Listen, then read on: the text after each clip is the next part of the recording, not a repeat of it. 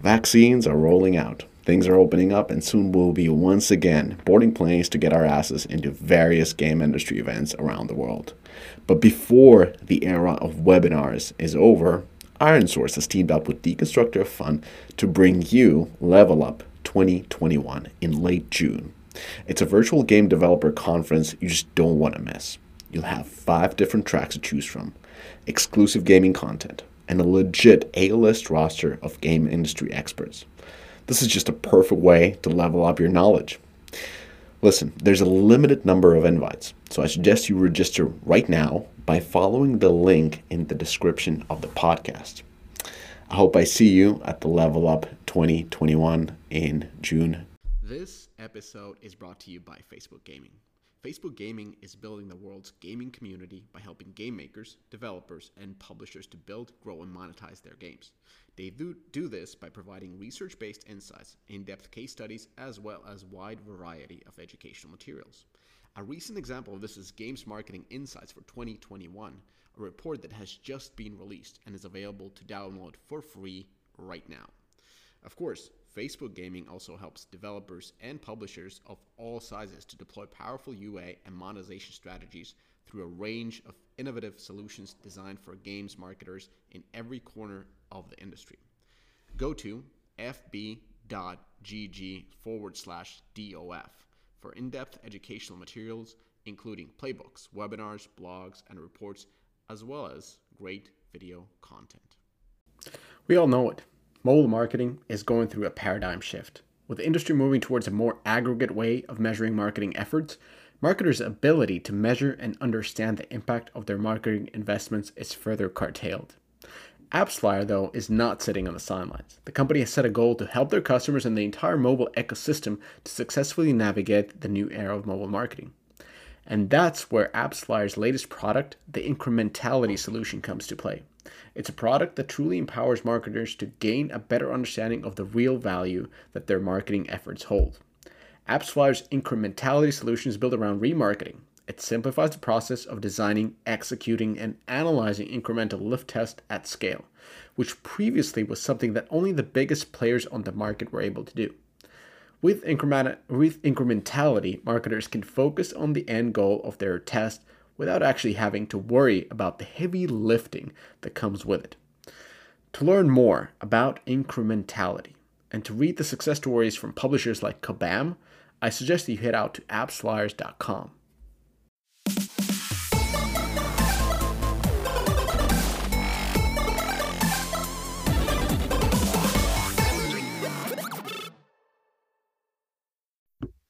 Hello, everybody, and welcome to This Week in Games, episode 132. We got your hosts, Mr. Eric Kress, Mr. Eric Seufert, and Adam Telfer, as well as myself, Mishka Katkoff. So, welcome, everybody. How's everybody's week started? Good. I'm vaccinated. You're vaccinated? well, I got my first shot, so I'm good. I get my second shot next Thursday. I'm uh, I'm excited to be. I'm gonna just carry around the pass and go dominoes. I'm in, right? No mask for me, motherfuckers. Man, every um, single hey. Zoom call now, every single Zoom call is, oh, I got the second shot. Oh, I got this symptom. What symptom did you get? What shot did you get? Like it's just for the first 15 minutes of every meeting, it's just about what symptoms yeah. people get. You guys are so vac- Europe. Nobody's getting vaccinated. Yeah, well, that must be nice. But va- vaccine, vaccine is old news to me. I got my second shot like six weeks ago. Yeah, yeah. Texas is. Wow, how did you qualify for that? All right, let's not turn this into a Zoom meeting about. so, let's talk about the news. So we have three topics today. We got Metacore secures 150 million credit line from Supercell. Uh, we got Ubisoft revealing Tom Clancy's The Division game with Heartland. And finally, we are talking about Zynga buying Chartboost to drive online ads, uh, as reported in their quarterly revenue update. Um, so, so let's jump in into the updates because Adam gave us shit that we didn't get into news to like 15 minutes in the last episode. So now let's just fucking crank it and and put all the news and updates in front. So uh, a couple updates on my side. Uh, Zynga pays Small Giant 240 million in second performance earnout. So as per term of their original acquisition, 80% of the Finnish developer was acquired for 560 million with the remaining 20% to be purchased over the next 3 years based on performance. The first earnout payment in 2020 was worth 122 million and the second just announced was that 240. So this means Small Giant acquisition price by now is 922 million dollars and it's certainly breaking the $1 billion unicorn mark inside 12 months. So big congrats to those guys. Also, I was looking at some of their numbers uh, from, from Small Giant. They launched Combat Puzzle recently. I think Zynga announced that it's finally going global. Uh, was it a month or a month and a half ago? So the game seems to be scaling nicely. And during the soft launch, they changed the theme more from like a traditional combat to uh, a zombie survivor theme uh, which seemed to be working. But then I started looking at the uh, the subgenre a little bit deeper, and I was looking what other games are currently scaling. And this one developer out of or publisher out of out of China, 37 games. So I don't know if people are sleeping on it, but their games puzzles and survival as well as puzzles and conquest so very close to to um, zynga's empires and puzzles and puzzle combat have been scaling really really nicely and in fact, the uh, the puzzles and survival, so pu- match um, ma- RPG puzzle game is currently on par to reaching the same numbers as Empires and Puzzles. So, according to Sensor, Tower, that's almost 20 million a month in net revenues. And uh, it will be interesting to see how well Puzzle Combat scales because there is a president of a puzzle RPG game with a zombie theme that is doing extremely nicely. But nevertheless, I mean, congrats to to the uh, to the fellas and, and the folks at, at Small Giant. Uh, superb. Uh, I mean, one billion dollar acquisition is just amazing. So so hope hope they can scale up their games and hope they can make new ones and um, and continue growing. But again, just to put this in perspective, like when when before they were acquired, the stock was worth maybe three billion, and now uh, the company's worth three billion. Now it's worth over eleven, maybe twelve billion. So this money that they're actually throwing out there has actually improved their their market cap. And that's the whole point of doing these acquisitions is to create you know synergies and and and, and build value for shareholders. And and it's even the billion dollar price point seems obscene, obscene. And across all their acquisitions it seems obscene. Uh, but this one's definitely paid out very, very well. Was this their last payment or is this they have one more. one more. One more. Okay. Yeah. Yeah so and and, But, I mean- and, and I wish Joseph Kim was here. God damn it. I miss him already, right? But the fact is that all these expenses that they're giving, these payouts, are completely ignored by Wall Street as one time only, right? So, like when you we actually value Zynga, they actually remove the two of these payments out, um, which Joseph does not agree with, but uh, that's the way it's done on Wall Street. So you can't fight the man. So moving on. Well, just one point. Want to point out one thing. So the small giant payouts get a lot of attention, but this was the exact same for Gram as well. This like the the deal was structured in this way, which I think is is smart for everyone. I mean, if you've got a well, you know, a game that's performing well and Zynga's giving you the latitude to continue to operate it pretty independently, um, you would want to get paid out like kind of on a forward you know basis, uh, you know, unless, unless they're willing to really just you know value your company um, with a, a really incredible multiple. So it, it feels like it's kind of a it's it's a it's just a re- it was a really smart way to structure these deals, and it worked out really well for everyone. Like like Eric said, Zynga's stock price is at what ten fifty today, and it was at like three in the threes, um, kind of before they went on this acquisition spree. Last week was a hell of a week for me. Um, yeah, it was like Christmas. Man, all the leaks from the Epic versus Apple. Um, at least for me, all the cross-platform impact, all the retention by platform, which you know, super interesting to dig into. Um, just like you guys reported on the podcast, like I couldn't believe PC and Switch on that table, right? I just feel like they almost like switched the rows in terms of Switch's retention versus Yeah. PC retention. Um, also, the nine billion in revenue. I'm not sure if you guys covered it, but how about the mobile retention, dude? Why? Yeah. Why? that doesn't Am I just- surprise me. But No, no, no. It certainly does. No, actually, it does though, because I don't know, dude. I, I was blown away because I, again, that was like the poster child of mobile free to play and, and shooters is the Fortnite game before it got pulled off the store and at Yeah. two percent retention at 120. I mean, well, I No don't think you can that- equate that retention to like COD Mobile or PUBG Mobile.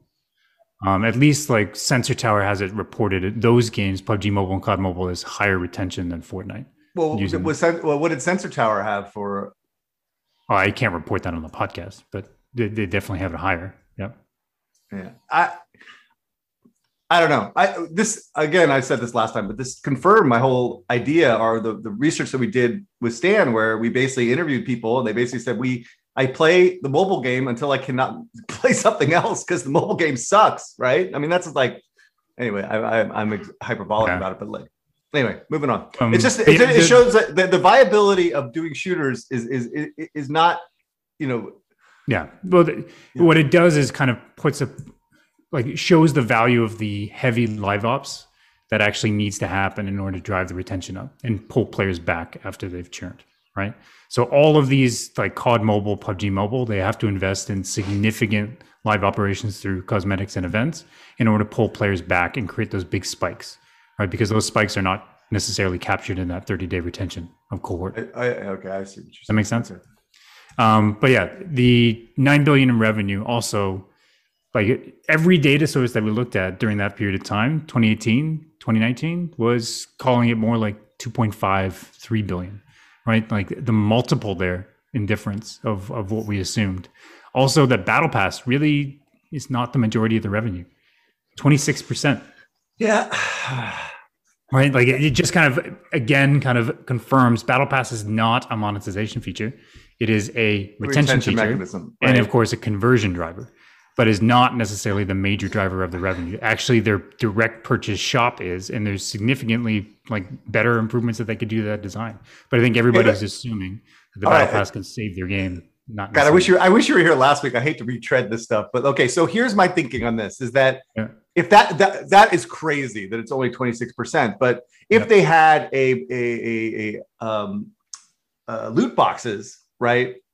It'd be even more dramatically different, right? And they could monetize probably a lot more if if people's interests are buying a la carte or, going after certain things. Yep. Dude, if the loot boxes they would kill it, right?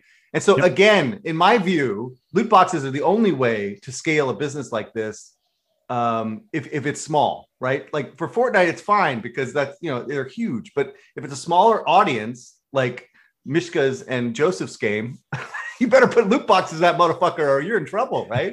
there's, there's You know other means there's other means to pace cosmetics right? Like if if the whole output of this is to make it so that the highest end skin that they have in the game takes you know on average $100 to to get to right? Let's just say that in order to do that you don't have to just pace by luck which is a loot box system. You can also pace by skill. You can also pace by time.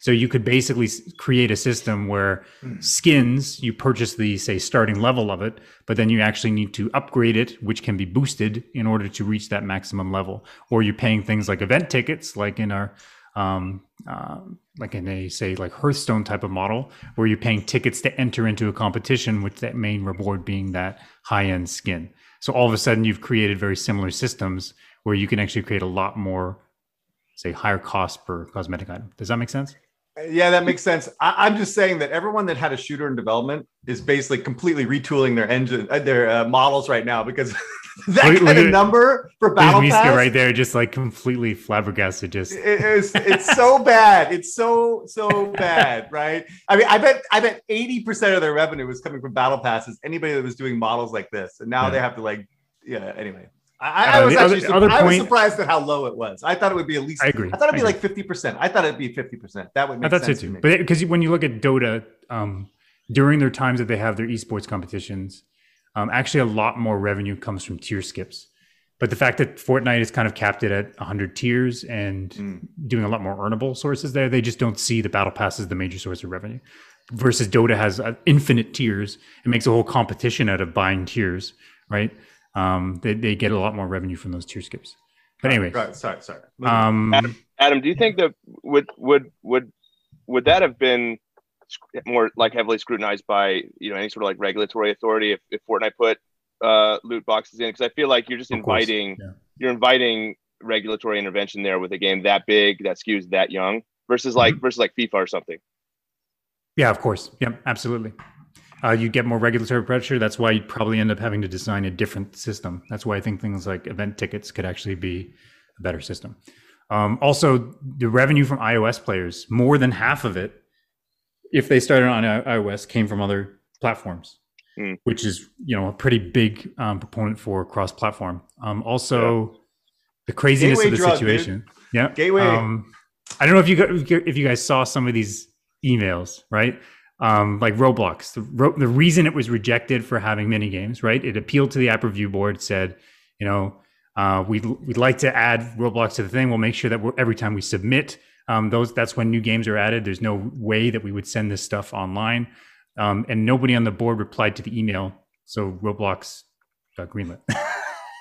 That- that- that's how that entire business blew up.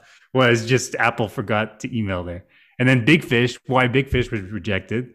There's that whole email chain. I don't know if you guys saw that, right? Like clearly said we don't allow app stores inside of the app stores right they apple was trying to push themselves to say like let's make this publicly as a statement very clear rule no app stores inside of the app store and then the response from phillip shoemaker well no we don't need to call that out publicly because it's chicken shit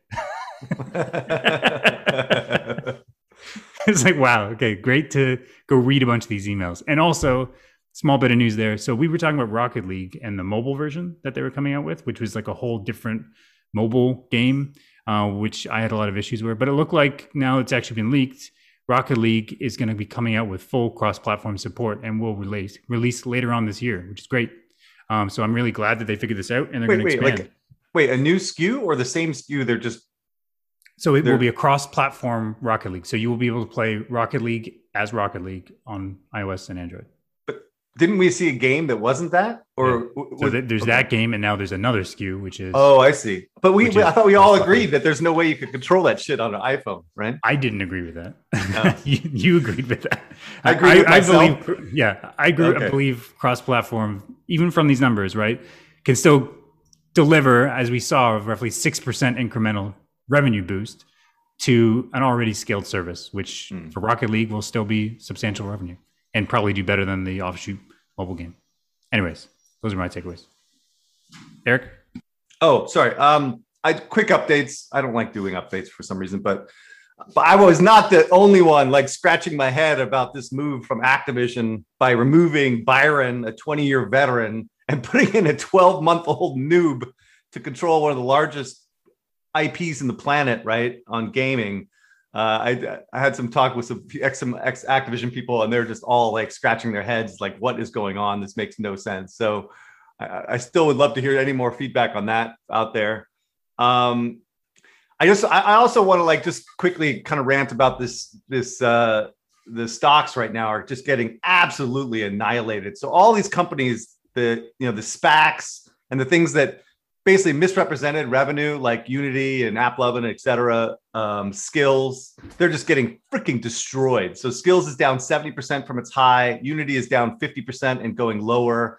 AppLovin is down 33% for the IPO price. CD Projekt, whew, they're down like 67% and falling. Um, while companies like EA, Activision, Nintendo, Roblox, Zynga are all getting hit a little bit, but they're only down slightly from their all-time highs. So anyway, these speculative stocks that really kind of misrepresent represent revenue and and and misrepresent their business, generally speaking, and sell something that they can't really achieve are likely ultimately going to get punished because all it, it always comes down to fundamentals, right? And so if they don't grow the way they expect, the point here is that these high flying stocks really need uh, are, are going to come back down to life, and and and a lot of them are not going to realize their expectations of growth uh, because again they misrepresented what what what their business really is, and so and again this should happen with Iron Source and AppLovin and and and and the rest as well because the 20 times multiple for these type of companies this revenue multiple just doesn't make sense uh, on the fundamentals.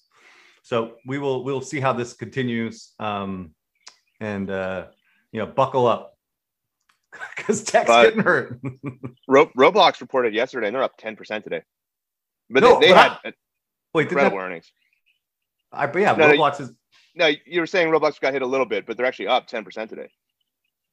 no, no, no. I'm sorry. I meant to say that those companies, including Roblox, are, are are relatively stable compared to these other stocks that are getting destroyed. Yeah, So you- right. Yeah. Roblox is up because they have a real business, right? They're not they haven't misrepresented their business, right? They have they know exactly what they're everyone knows exactly what they're doing. They're not you- burying advertising in a services no. line, right? but but you, know? did also give them a little bit of shit when they came out, basically saying that their valuation is a lot higher than what they can actually deliver. No, no, okay. I, will still, I'll still agree with that. But I also did say, I think, I hope I said that they have no problems getting to their numbers this year because they guided appropriately, right?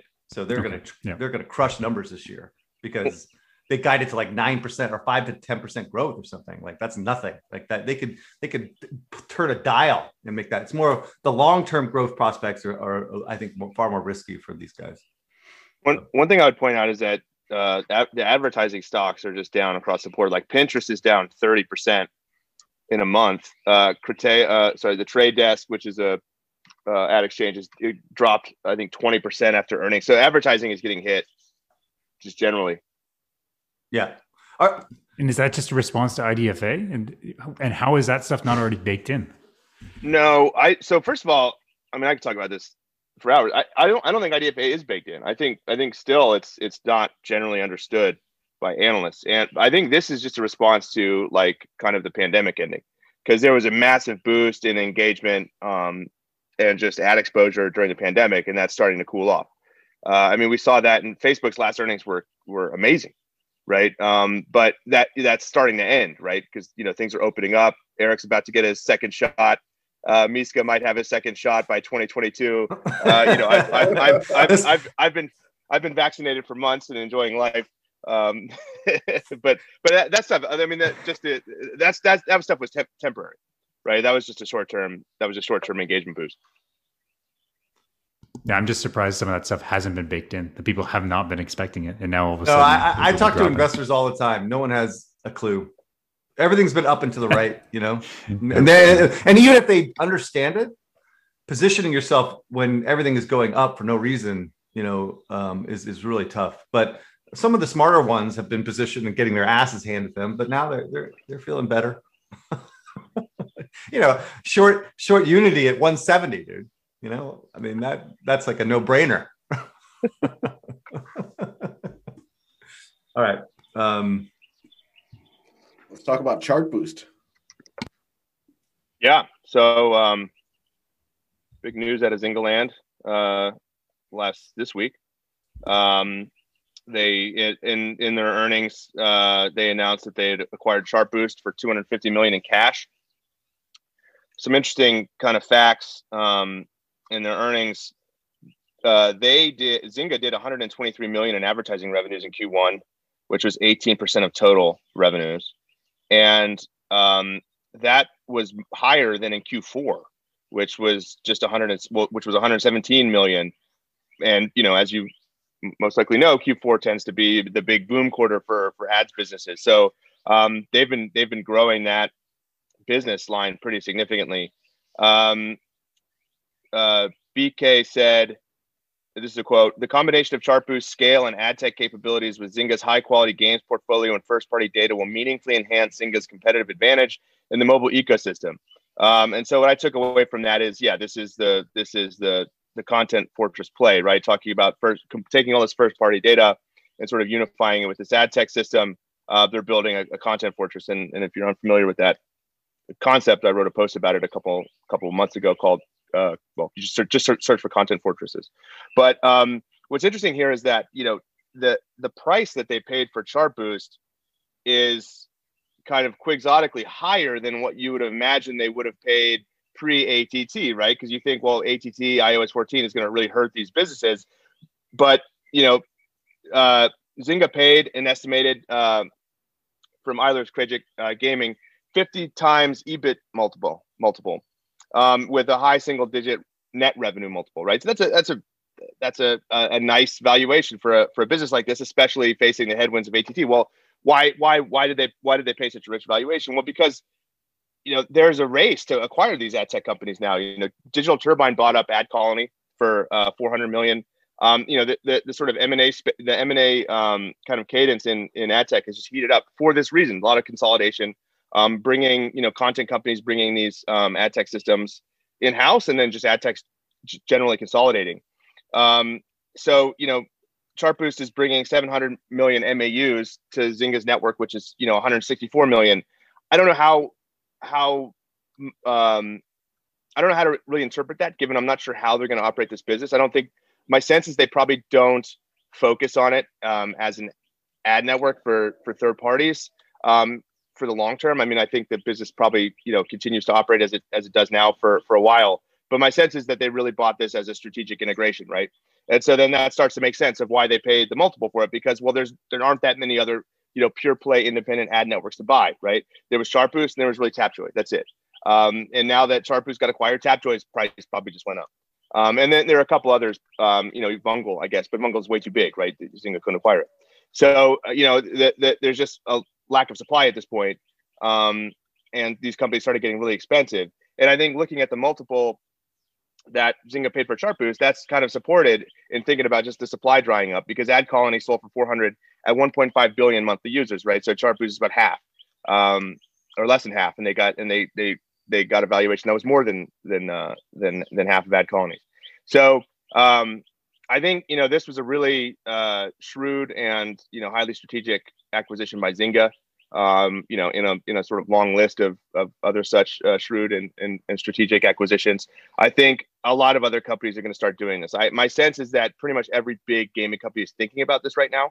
Um, now, whether they do a big, you know, high dollar acquisition or they just build the stuff internally, my sense is like this is the prevailing strategy in mobile gaming right now, especially for bigger, uh, bigger companies like Zynga that operate a portfolio, is to bring this ad tech in house to manage this, uh, manage identity in house, um, and to sort of operate the portfolio on top of this, um, on top of this ad tech. And one thing that I, I guess I wasn't cognizant of is that Zynga's portfolio is more than 30 games, right? So I think, you know, Zynga maybe historically had been thought of as like with a you know as having like a pretty limited scope in terms of the portfolio but now it's pretty broad i mean they've got Rollic they've got hyper casual they got empire and puzzle so they got you know sort of um b and b uh you know they've got merge dragons they've got uh the social casino business i mean they've got a pretty diverse portfolio so they've got you know sort of a lot of, a lot of the sort of content map is covered and i think this this bringing this ad tech in house really makes sense to help sort of uh, capitalize on that uh, valuation aside because uh, it seems so they were bought for like 2.5 times revenue or something like that. Is that kind of the what the math comes out to be?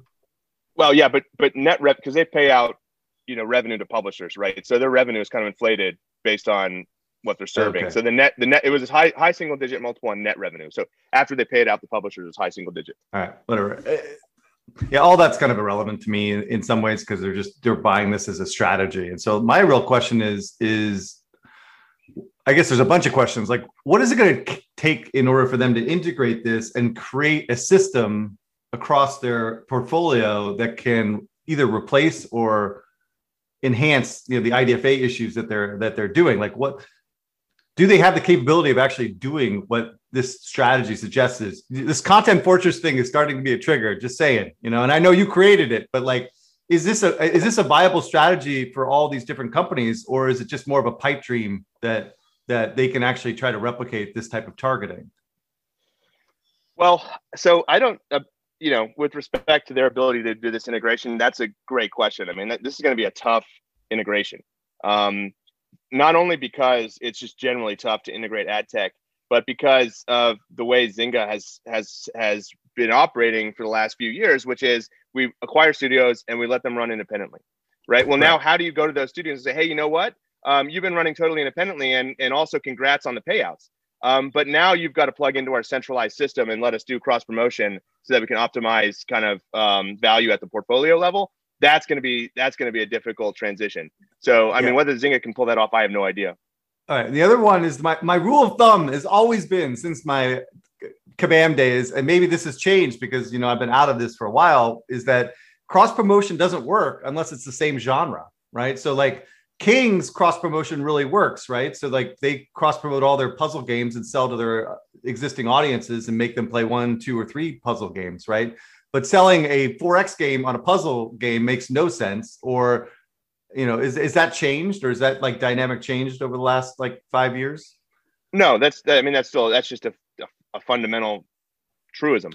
Um, but I think you know Zynga has like if you think about Zynga's you know 30 games portfolio it's actually just a number it's a number of mini portfolios right and so they could do cross promotion within their uh, within their social casino they can do cross promotion probably from merge dragons to empire and puzzles um, they've got these sort of you know genre specific sub portfolios of just a couple games that i think cross promotion would work really well within um, and then i think hyper casual is just one giant sort of gravitational you know force that pulls users into the portfolio, and then they can route them appropriately that way.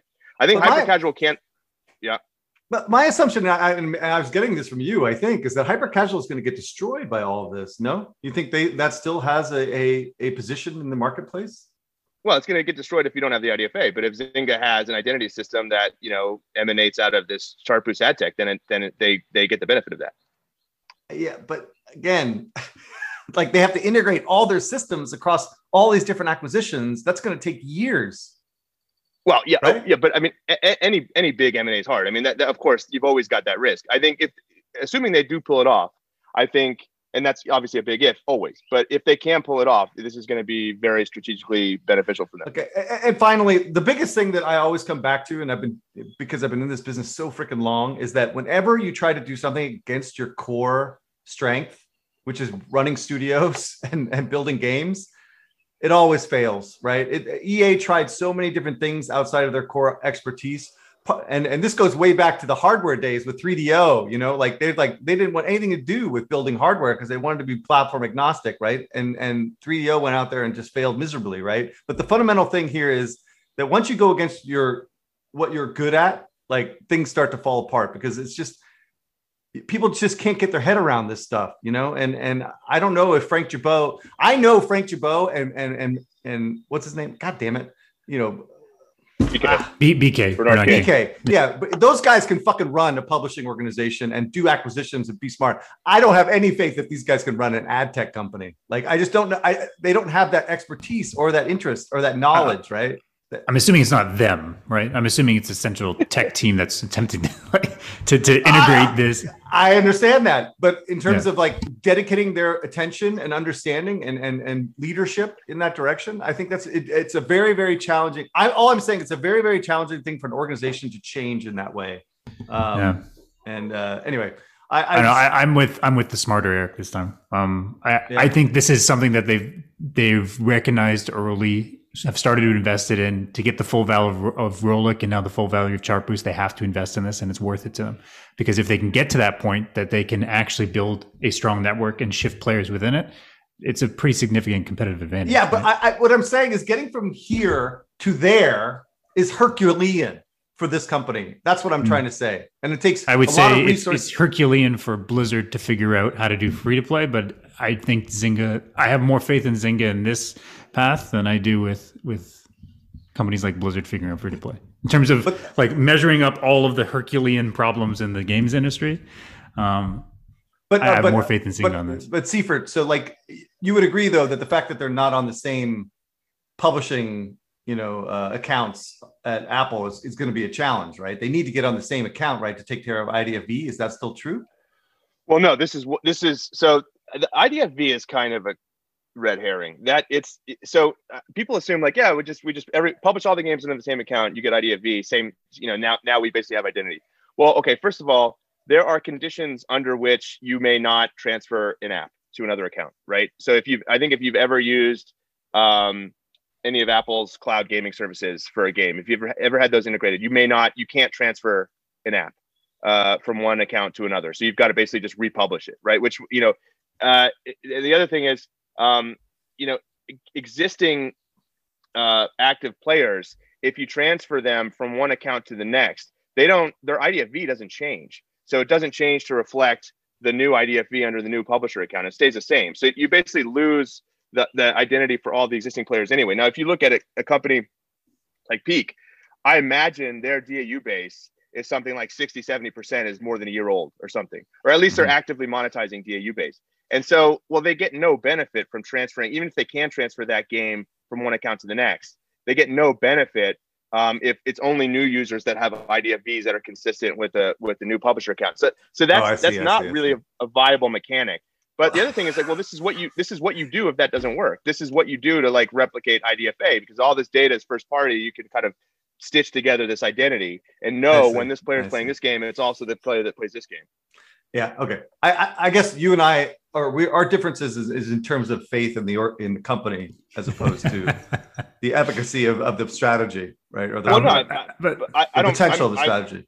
I don't fall one way or the other there. I don't I don't know. I have no idea. Like I don't know that many people that work at I, every, everybody I talk to that comes from Zynga that's talked about Zynga says their tech stack is just horrendous, right? so it's like it's Yeah. like that's like, I think the fundamental problem. But anyway, But I let's guess- move on. But but Eric, um, going back to your question about like proprietary versus leveraging this ad tech, like what ad technology within Chartboost could actually be leveraged here, right? Like I'm assuming they have no historical data from Chartboost that they can use, right? So what specifically about their system can help them target and drive higher conversion to cross promotion?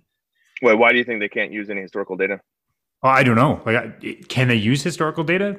I, I was Yeah. assuming that's all associated with older IDs that they can no longer link to any players. No, I they, said- they how- could use. Have I said how much I hate this business? I don't know. If I said that I, before? I'm pretty sure we've heard that. Yeah. Okay, all right.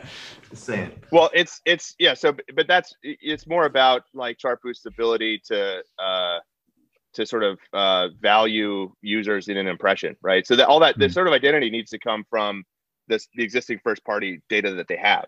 Chartboost data probably doesn't add any value there. It's it's really like the pipes.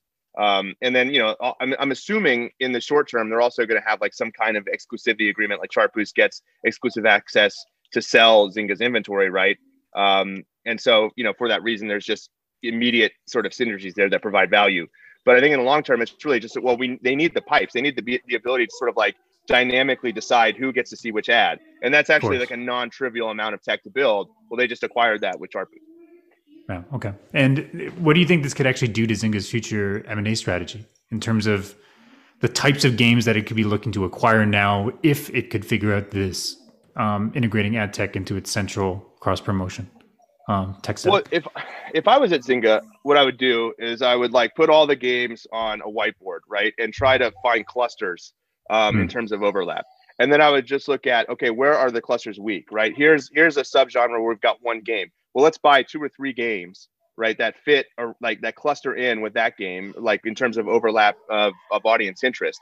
And now we've got a now we've got a sub portfolio. And now we can sort of cross promote within that sub portfolio. And if you build enough of those, right, Mhm. you don't have to worry about cross promoting from 4x to social casino, right? Yep. What you want to do is you want to cross promote within social casino or within 4x. So then just like sort of flesh out each of those subcultures and those uh, sub clusters, um, those subgenres and cross promote there. That's that's how I would approach, you know, kind of M&A on a go forward basis with this ad tech, which which you know that allows you to really maintain people within your portfolio, have them come into the Zynga portfolio and, and keep them there through that gravitational force. Because then I'm assuming they can get away from, say, only acquiring fully scaled up live services that are driving enough revenue to live services that are, say, smaller but have a substantial enough player base that they can retain, that they can move around. So closer to like the, um, what was it, the, the parlor game games that they, they acquired like, what was it, three, four years ago? Oh, Um, Pe- Peaks Peaks games no- or Mina catalog? uh, they, they even, what was it, like, I forget the name of the company, um, but it was even before Peak. Oh, it was just, it was like Harban, Harban. Har- Harbin. Yeah, yeah. Yeah. Yeah. Like those Um, types of games, like obviously can't Right. can't monetize on their own. Um, more like hyper casual games that now might take a pretty big revenue cut with IDFA on ad revenue, but then now could hopefully say retain in this in this portfolio. Yeah, and those those companies are going to be on sale because they won't be able to scale up like they could have two to three years ago, right? Just Exactly. using paid UA. So then, do you wait for a fire sale or do you acquire now? Well, I think the fire sale is starting to happen now. Yeah, yeah.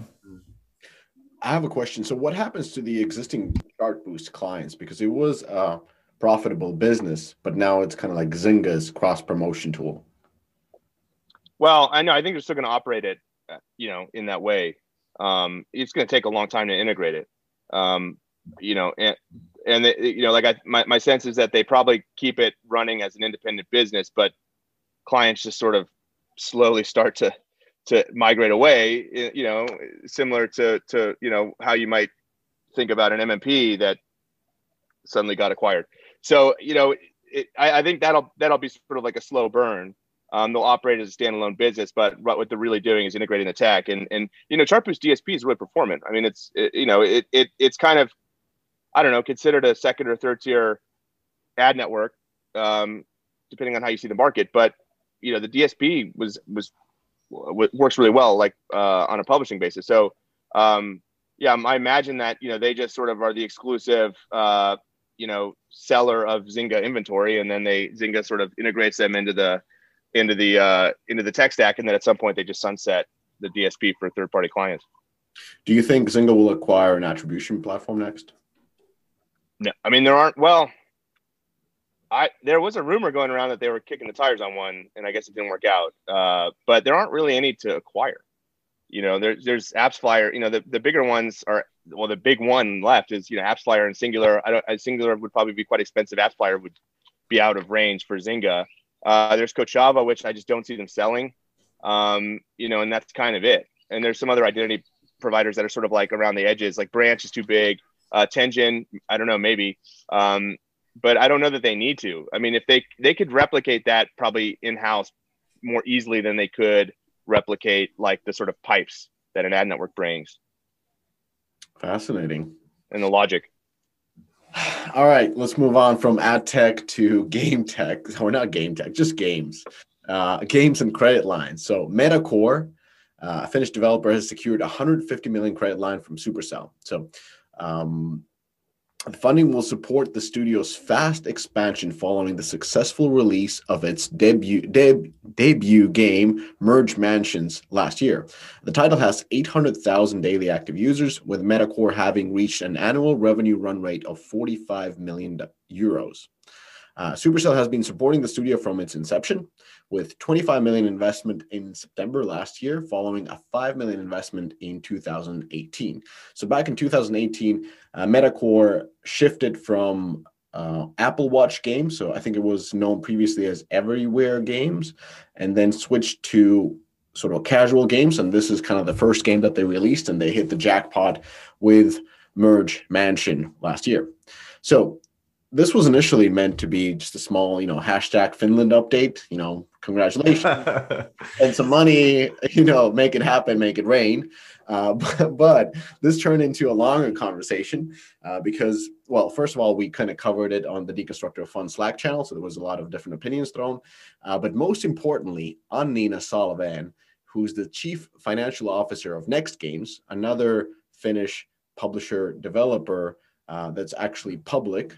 So she she created a little bit of a storm with her LinkedIn post following this this announcement, and she she marked her LinkedIn post "R.I.P. Metacore."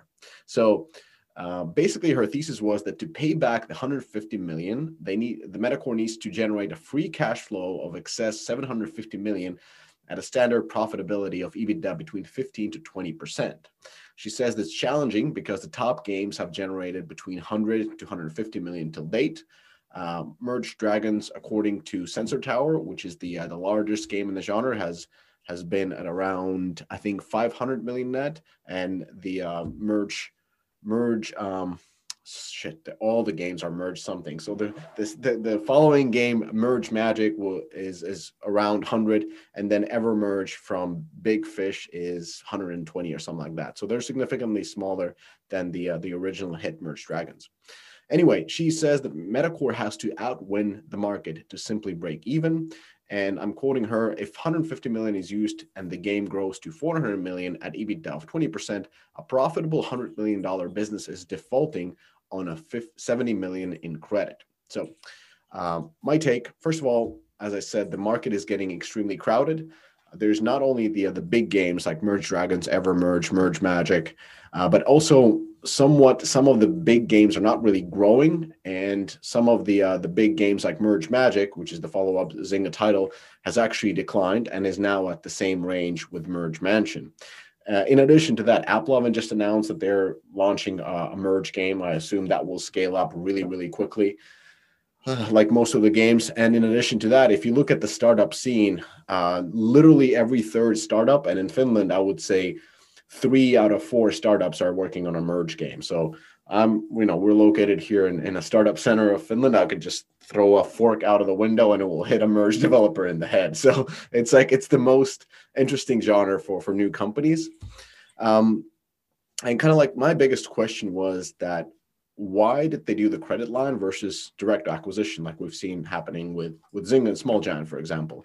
Uh, the question because Supercell to my knowledge, owns majority of the company.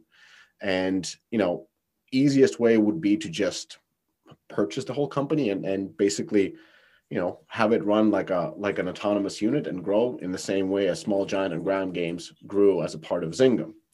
Uh, in a way this credit creates a risk because you know what if they fail? What if they kind of bet the bank uh, and the, the genre changes so quickly. There's the att there's so many new competitors coming in and they aren't able to grow as they were supposed to. Will supercell then buy them at a bargain? And in the end it wasn't uh, you know a good deal. So a good point was raised in the chat and saying that raising a credit is to avoid dilution. Um, but at the same time, you have to kind of wonder: Does dilution matter when your strategic partner already owns majority of the of the voting? They, they, they don't they don't own the majority of this. They did a small investment. I don't oh, think okay. they they don't own a majority. So all right, so they've done two investments, but they they might own a, a big piece. And, they, they, sorry, the, sorry, they did an investment and then they did a line of credit so a small, much smaller line of credit, right, which oh. is not, not equity based. Okay, so then as far that significantly. Well, then then the uh, then dilution actually uh, is is a good way to put it. So I'm, I'm just going to quote Nina on Nina and, and give my personal opinion. So she had ended her her LinkedIn post kind of saying that the ones that lose out are the founders, assuming they are the owners in addition to Supercell. If you default, you get nothing, even if the business is successful and healthy. The creditor owns your business. So uh, my kind of personal opinion is more positive than this one because uh, what I consider, I think Supercell is a is a smart acquire and a very fair one. I think what's going to happen is that that this credit will allow uh, Metacore to grow significantly, and that will of course increase the valuation of the company. And one option would be to acquire them early, and I'm sure they had a lot of offers for for uh, 100 and 200 million valuation where the company would have been acquired everybody would be happy but then the game could have grown and will likely grow significantly and the company's value will be closer to that 1 billion where small giant is now. So i think uh, working with a company like supercell they're just helping them to grow the, ga- the game and the company to that point where the acquisition will be much larger. I mean they can afford whatever the size of the acquisition is. And through that everybody's more happy and we got another billion dollar exit in helsinki. So uh, that's my positive view of why they're doing this but Eric, tell me you're you're more no, serious. I, I think there's this is like a much to do about nothing type thing to me. Like it's a line of credit, right? They're just using it for UA. They don't have to fuck. It's not like they're giving them 150 million. This is a line of credit, right? And it's not equity based, as far as you can I can tell. This is not like straight debt, you know. So maybe I'm, misunderstanding this, but this seems like they're just giving them money to help scale their their business, and the, and and to the extent they can scale it profitably then they're fine. I don't know why she's all hot and bothered by this. To be honest, I don't know. Yeah, that, what do you think? That's my.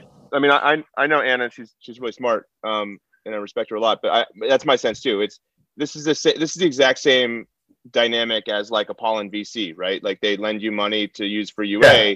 on a rolling basis, right? And so the thing is, like without without knowing the payback windows here, um, you know, it's it's hard to comment, but this makes total sense. Like if you're just sort of on a rolling basis taking out money and paying it back, and I imagine their game probably pays cohorts back in like a month, two months, maybe three months. So it's like, okay, well, if you're taking this money out and it's just a very short term loan because you're paying it right back in, your actual the sort of the, the amount of debt that you, you sort of uh, are, are sort of has is outstanding at any point in time, it could be pretty low right? It's not like they're handing over 150 million and there's all these sorts of like covenants and stuff on it. It's like, yeah, I'm taking almost like a credit card. I'm using it and I'm paying it back as the cohorts repay. Um, right. So it, it seems like a, a really smart, non-dilutive way to pay for UA. Yeah, that's what I was gonna say, dude. This is fucking brilliant, dude. Like the Metacore, forget the RIP, dude. These guys are gonna crush it because they're gonna basically increase the value of the company based on using money from someone from someone else, right? And it, and I don't think with the ownership that they have, they have like a right to acquire either, right? I think they probably could sell to anybody, you know. So I don't know about that. That's hard to say, but um, no, I, I think she's a little bit wrong on this one. Yeah, yeah, it's a but but it, it definitely an, an interesting and a bold take from a CFO of a public company uh, to react this way. I think she misunderstood, like just like you guys said a little bit, and um, but yeah, it's nice to read that kind of stuff on LinkedIn rather than the uh, the boring like congratulations, 150 million. I like when it when it creates uh get a little saucy. yeah. All right.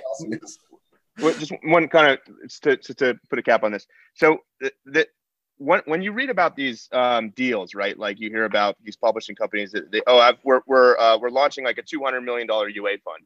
A lot of times that's kind of misrepresented, right? And it's it goes to the same dynamic I was talking about first, like or before, like, well, we'll over the course of a year or two years, we'll give you fifty million dollars, but you've got to continue to pay it back as you realize that in revenue.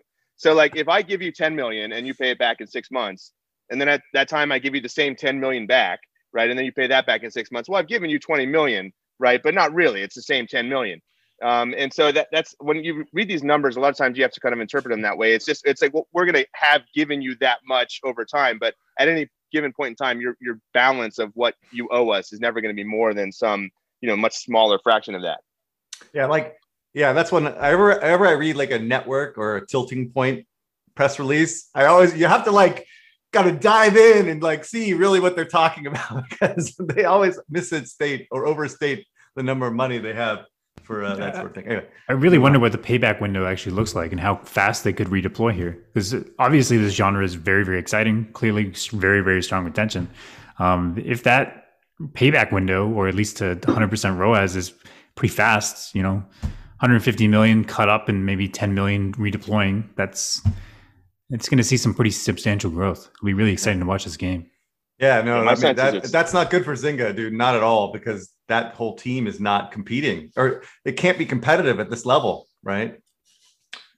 Um, yeah. So I, am looking at the numbers that you put up there, Mr. Mishka. Like, it's no bueno for Zynga. Look at me, I'm sounding like a Zynga bear right now. But I, well, I didn't. I have I have got off my like super bullish nature for the last four years on this on Zynga. Just just saying, uh, I just think they have a lot of challenges ahead of them that I think they are again misrepresenting. Right, like what's the truth and what's what's reality of what they can actually accomplish with what they're doing. Whether this content fortress shit is going to happen for them. Anyway, hey, content fortress on. is fine. All right, yeah. let's move on. no, I, I, I'm not saying it's not fine. I'm saying that executing a content fortress is far more difficult than I think what people are kind of alluding to. It's like a plug okay, and play ad, ad, network with all these different like independent well, let's teams. let's tear up some buzzwords, right? Metaverse, flywheel, content fortress, right? Like, sorry, I'm, right, I'm doing right. I'm doing the well, actions so, uh, here, but metaverse wait, wait. absolute tippy top, flywheel a little bit lower, but content fortress no, no, substantially no, no, no. lower. Cloud, cloud gaming, cloud okay, gaming, okay. and Newzoo you know, like that combination. That that that's the first one. I'm just kidding. Did, anyway. did you all see the, the there was an article on VentureBeat? It was like some company raised some amount of money to build a metaverse of NFTs, and I was just like, bingo, that's it. I got bingo. All right, back to uh, reality. Call it um, the flywheel, the company. all right, so I picked this one because there was not a lot of news, and I was actually really curious as to what Adam thought about this. So I thought it'd be a good thing to talk about. So Ubisoft announces that they're doing a free-to-play version of the Division called Heartland. Um, they they wanted to make sure, like I think the first, literally the first sentence in the in the article or in the press release was about the fact that they're continuing to update Division Two, uh, and that you know the Heartland, the free-to-play version, will not impact that at all, right? But they also um, announced that they're going to do a mobile version of the game as well. But again, details were really scarce. This was like, I don't even know why you do these type of press releases, to be honest, but whatever. They throw it out there, right? So the Heartland will be a free to play for console, PC, and cloud platforms. Ugh. And then um, they did say that they want to do a 21 to 22 launch, which kind of implies uh, their fiscal, yeah, like next year, obviously. Um, so their next fiscal is kind of the way I look at it. So they, they they said that there are going to be new stories for their mobile adventure and there's going to be a, a, comics associated with this based on novels that are being made and there's just like all the lore is going to be developed within this universe through all these different ways um, and then they're going to do a film. Of course, they're doing a fucking film. God, you Ubisoft. Jake Gyllenhaal, Jake Gyllenhaal. Yep, you cannot coming. throw a press release with Ubisoft without talking about goddamn movies, dude. Like these French people think they can make movies. No, have you ever seen a French movie? Anyway, all right, moving on. Um, so I think here's my problem with this whole thing: is I, I, I I understand what they're trying to do. Their biggest challenge as a company is they have one game that does over 10 million units. So they're trying to build franchises that can do over 10 million units, right? And that may, that will make them a better, pro- more profitable company, right? I get it, right? Um, but the problem, and I, I'm going to start with the problem, is that of course is that the audience for these looter shooters seem relatively fixed. you know, versus something like scalable like shooters and action RPGs and, and things like that that like have a much broader audience, right? So, and the reason I say that is because Division Two literally sold 40% less than Division One. And my, my general thesis here is this is that people try looter shooters and they either love them or they hate them, right? And those people don't come back because it's the same fucking game, right? You know, or it is very similar game in, in almost that, that way. So I don't know if this is a scalable business the way this is suggesting. Like, you know, increasing, you know, the, the appeal of it broadly is going to bring a shit ton of more people into these type of games. Um, and then the other thing is like, if they're doing a free to play version, would it make sense for them to recreate the use the existing assets and build some kind of city, you know, like Washington D.C. or New York, um, or would it make sense, which would be better, was to put in a new new area. So what I'm saying is like it's very unlikely that they'll actually build a new universe for this particular game if it's a free to play because that would be very costly. And so that would be compelling maybe to appeal to a broader audience. So that's challenging the novel and the movie shit is so fucking not worth the effort. I, I don't know why we keep talking about this bullshit. I I, I can't. I, I, I honestly cannot stand this. This is like the cross media strategy shit. You know, I don't know all the different buzzwords that were out back then. None of that's been successful as far as I can say. I can see, with the exception of The Witcher, which I think um, by its nature is actually, and you know, Game of Thrones, like things like that. Like that makes sense to me. But I don't know, doing this type of thing with Division. Although Division's a great story, but I don't know. Anyway. On the other hand, what? No, I mean, it's, it's, Division it's, is not a great story. It it's a story terrible. that you can make a stupid movie out of. How about that? Right? Of course, yeah. It's a uh, Netflix yeah. movie type of story. Yeah, yeah, totally. Yeah, and I, and I, get that, but that doesn't. I don't think cross media and all this other stuff that that shit doesn't work, right? I, I don't care what people talk about. That's that. You know, that's a total like consulting thing, like Bain and McKinsey writing, you know, these type of decks, right? Okay, on the other hand, I absolutely fucking love this game. I'm going to play this game day one. There's no doubt in my mind that people like me who love looter shooters are going to play this, right? Like, I, look, I get it, right? And I, am not going to watch the movie, or I probably will watch the movie. What am I saying, right? I'm certainly not going to read the comics, but nonetheless, I will be in day one. Um, I think it is a great game, and I think it's a great mechanic that I want more people to play and, and get into, but I just don't know if that audience exists. Um, and then you see things like Call of Duty, right? Which I think this is kind of what is kind of fueling a lot of this, you know, um, activity is that Call of Duty is being thrown for, from mobile to console to esports, whatever, that they have some kind of halo effect that's really impacting their business. But what I'm trying to say is that that is very unique to Call of Duty and shooters versus looter shooters and other types of genres in general. Um, and I do think Ubisoft should continue to invest in their IPs and and and focus. So I think this is actually a good move for Ubi. Whether it be successful is, is a question, but I think it is something they have to try regardless.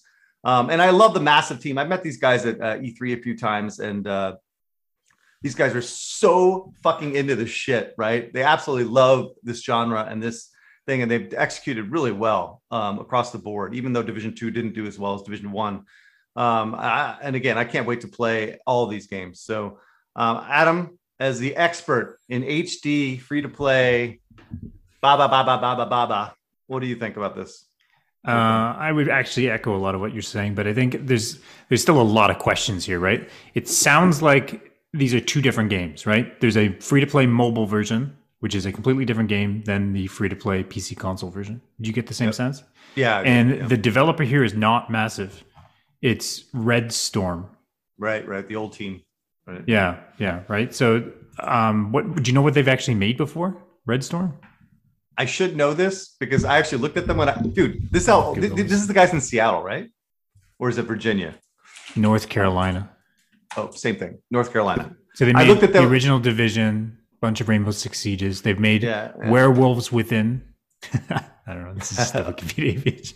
Um, okay, so they've got some experience in the genre, but still fundamentally in HD. So um, yeah. I'm wondering what their budgets are here, right? Like what their aspirations, because yeah. um, fundamentally this is, as you said, right? This is this this genre actually shares more DNA with MMOs than it does with Call of Duty and PvP services, right? Exactly. Call yeah, of Duty exactly. Mobile is a PvP service.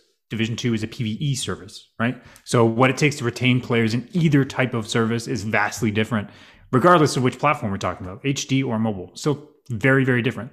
So when we talk about HD, of course, the fidelity requirements are going to be much higher. So what I'm thinking is like this is complete speculation by me is the free to play PC HD version likely will end up more in the realm of like a horde shooter. Think of it like a Vermintide type of thing because I just don't see them saying, let's look at Division 2, let's make it free to play, and then still have that insanely costly live cost of, of maintaining all of that live content. I don't know how they make that that work. Right. So then that all of a sudden drops my aspirations for that HD version. Of course, this is complete. yuck. Yeah. Right. Complete, complete speculation. Right. But I don't know how they look at Division and say, let's just set it to be free to play and we solve the issue. Because you look at Destiny, Destiny went free to play, um, which ho- hopefully was a success for them. But ultimately, it was it was the same way that an MMO goes free to play. They just make the first chapter free, and then there's a pay gate, and then you convert to the full game, right? Um, and then they mostly make their money off of driving players between every single expansion and cosmetics on top of that. Um, that doesn't sound like a fully scalable free to play live service. So um, my assumption here is that they're going for something lighter weight. Um, but fundamentally, Division as an IP is actually a great IP. Um, it's like the modern military setting with kind of this like combat tech idea. Division has a lot of legs and definitely deserves to be expanded upon. I hate the story, but sure, build some comic books. I don't really care. Um, but still, the it's it's a very difficult IP to expand to live services on both HD and mobile. So I Yeah, echo I- a lot of your feedback there. I, I, I totally agree with you. I don't even know how they do this on mobile, frankly. I mean, at least it's third person, but cover based shooters on a mobile device, like, Yeah, so I've actually played um, Division Two on my phone because I'm one of those weird people that play like Steam Remote Play on the couch. You can't play this; like it's impossible. I know Like, it's a. you, it's, you look at Division Two and like all the tiny little people on like the second I know, floor of the. There's Dude, no you're, you're aiming with you're aiming with a sniper across the goddamn map. You know, like you Yeah. can't do that on mobile. It's ridiculous. and that's the style of game that they make, right? Like it, it's Yeah. a cover-based shooter that you have to kind of track all these Yeah, targets that- they would have to. floors. They would have. They would have to dumb it down almost too much. Um, Yeah, right. So then, are you talking about like an Archero top-down 2D? No, no way, no way. No, on, Super on. Division, and then all of a sudden, Ubisoft doesn't. Ubisoft doesn't know how to make mobile games. Like, I mean, come on, let's be real. All right, um, but So- they or they're going to work on an Idle Miner Division game, right? No, no, like no, no. now with their Kolibri games. But now you know what? You just you just like you took the wind out of my sails or the the Look, air out of my I'm balloon just speculating. I'm looking with at your, your like that, that free to play. The thing that you're talking about for a free to play looks is terrible. Like I would never. I don't want to play that shit. You know. Like, well, but if, they do if, have a free-to-play mode. if Ubisoft is bold here, right, which they have been in the past, right? They're doing NFTs now, so of course they're bold. Um, but maybe they'll- any, anything to get that stock price up, dude. Just throw NFTs out there. Uh, complete Well, I'm speculation. surprised maybe, Unity hasn't maybe they're throwing NFT a yet. lot more money at this, right? Maybe they're willing to put their money down Nah. and say, "Look, let's Nah. build a crazy, like, let's build a fully free to play MMO um, that can actually make enough revenue."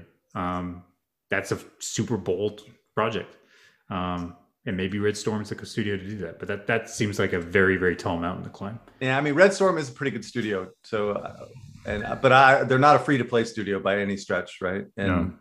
uh, the free to play stuff on on Division is very light. It's just basically uh, um, season passes, right? Um, Yeah. All right, well, we'll see. This is going to be interesting. There's so little information here. This is no, but, but uh, again, this is a good case study though for for Warner to some degree, right? Or any type of IP holders, like you know, Anybody, anybody who has console IP, right, and wants to figure out how to move it over, because Right. there's not a lot of people that have strong PvP services that can make that transition as easily as COD did.